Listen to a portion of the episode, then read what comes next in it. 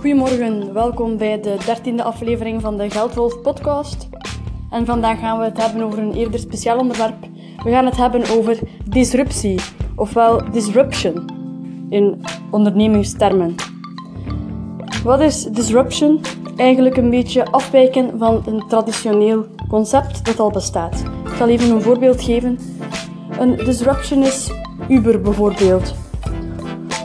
Uber is een taxibedrijf uh, met een app.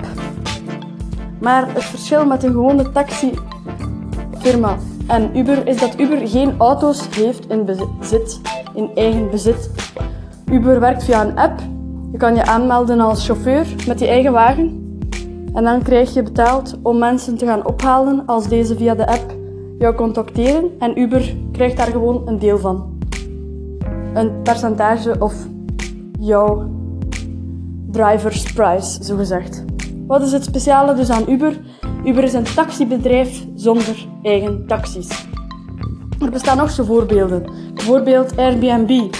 Airbnb is een wereldwijd uh, logeerbedrijf eigenlijk, hotelbedrijf, zonder dat ze hotels of kamers of gebouwen in hun bezit hebben.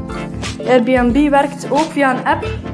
Mensen kunnen zelf thuis een ruimte als slaapplaats aanbieden, die op de site zetten, er een prijs voor vragen en Uber krijgt gewoon een percentage van de prijs die de mensen vragen, omdat zij de app voorzien, de website voorzien enzovoort. Dus Uber, taxibedrijf zonder taxis, Airbnb, hotelbedrijf zonder gebouwen, kamers of hotels. Belangrijk, twee belangrijke dingen eigenlijk bij het disruptiemodel, bij de disruption companies. Deze firma's hebben zelf geen fysieke infrastructuur, geen eigen taxis, geen eigen gebouwen. Het is zeer interessant als je zelf een start-up begint om ook over dit model na te denken, waarbij dat de core van je business niet van jou is. Ik heb zelf ook zo'n soort disruptiemodel met een boekenwinkel. Ik combineer eigenlijk twee dingen, maar ik ga enkel ingaan op het disruptiedeel, omdat dit nu interessant is voor de aflevering. Ik heb een boekshop op het web. Die heet Books and Balls. Je moet ze maar uh, volgen op Books and Balls Official op Instagram. Dan vind je zeker terug. Ik ga er ook een link plaatsen in de caption van de Instagram post en in de description van de podcast. Mijn boekenwinkel kenmerkt zich door het feit dat ik geen boeken in voorraad heb. Ik heb geen boeken aangekocht die ik moet kwijtraken. Ik heb geen voorraad die ik zo snel mogelijk moet verkopen. Nee, ik koop mijn boeken aan op het moment dat mensen ze bestellen.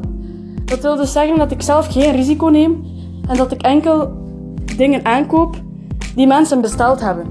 Dus ik heb meteen klanten voor hetgeen wat ik uh, heb aangekocht, omdat ik bestel alleen maar als klanten iets kopen en ik verzend dat direct naar de klant. Dus ik heb zelfs geen ruimte nodig om voorraad te plaatsen. Ik kan het eigenlijk gewoon van op de trein allemaal regelen. Als ik een internetverbinding heb, dan is het in orde.